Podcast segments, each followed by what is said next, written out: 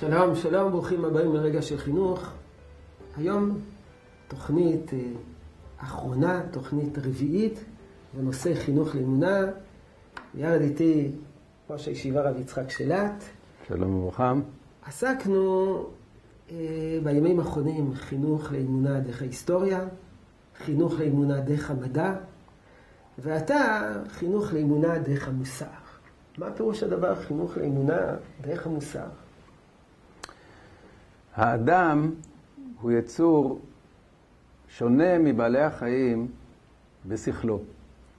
את הדבר הזה ידעו מאז ומתמיד. הרמב"ם מנסח אותו בצורה מאוד אה, ברורה וחדה בראשית הספר מורה הנבוכים. בפרק הראשון של הספר, הרמב"ם אומר, מהו צלם אלוקים שבאדם? במה האדם נבדל מבעלי החיים? הרי שניהם נבראו ביום השישי. צלם אלוקים שבאדם הוא הכוח השכלי. הכוח השכלי, נראה לנו לכאורה שהוא עוסק רק בידע, הוא עוסק רק בהכרה של מציאות. הוא חוקר את המציאות. אבל הרמב"ם מוסיף, הכוח השכלי אחראי לעוד דבר. הוא אחראי לשיפוט מוסרי, לשיפוט בין טוב לרע. ויש הבדל גדול בין הכרת מציאות לבין שיפוט מוסרי. כאשר מדובר על הכרת מציאות, אני צריך לדעת מה קיים. אני חוקר מה קיים, בודק את העובדות. כאשר אני עוסק בשיפוט מוסרי, אני עוסק בשאלה מה יהיה. כלומר, לא מה יהיה במובן של עתידנות, לצפות מה יהיה, אלא במובן של מה אני צריך לעשות. הבחירה בידי. אני יכול לנהוג כך, אני יכול לנהוג אחרת. אני יכול לשקר, אני יכול לומר אמת. אני יכול לגנוב, אני יכול להימנע מלגנוב. האם ראוי שאעשה כך, או ראוי שאעשה כך? זה תחום שהוא לא תחום מדעי של הכרת המציאות. זה תחום אחר, והוא התחום המוסרי. והנה, כאשר אנחנו מודעים לעצמנו, אנחנו מגלים שיש בתוכנו לא רק יכולת שכלית של חקירה ושל הכרת המציאות, אלא יש בתוכנו מה שנקרא בשם מצפון. מצפון כמו מצפן שאומר לנו, תעשה כך, אל תעשה כך. לא ראוי שתגנוב, לא ראוי שתשקר, לא ראוי שתכה את חברך. ראוי שתעשה טוב לאנשים אחרים. מאיפה בא הדבר הזה?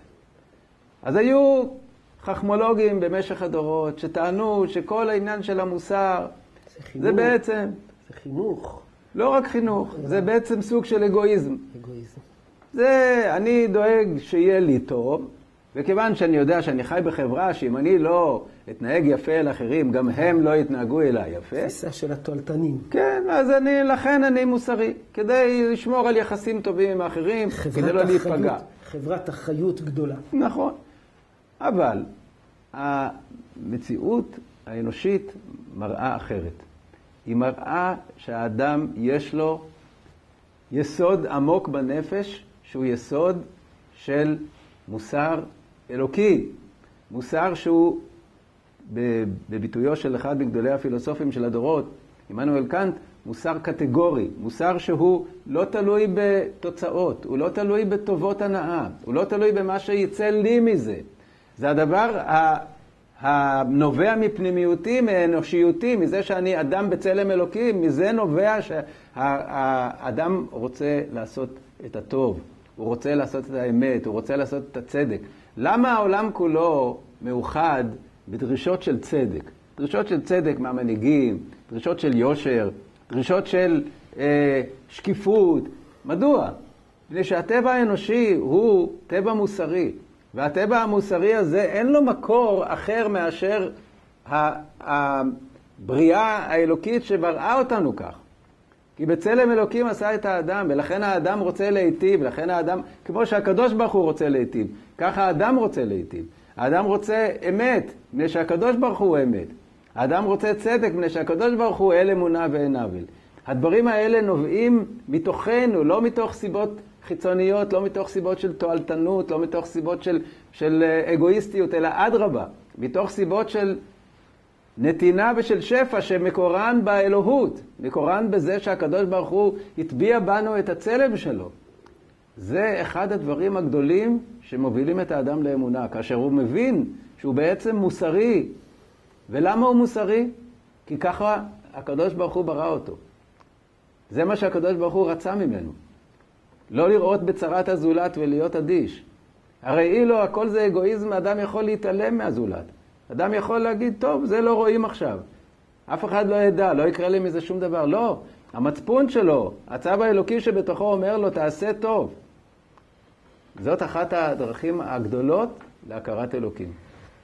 כן, למדנו בשבוע הזה על כמה דרכים אה, לגלות את האמונה, החל מההיסטוריה שמחוץ לאדם, וסיימנו לנקודות, ניצוצות אלוקיים שנמצאים בתוך האדם, וזו הנטייה המוסרית של האדם, שהיא חלק אה, מהצלם אלוקים שלו, היא הצלם אלוקים שלו, וזו מתנה אלוקית שהקדוש ברוך הוא נתן בתוכו, מה שמעיד על נוכחות אלוקית בכל אדם ואדם.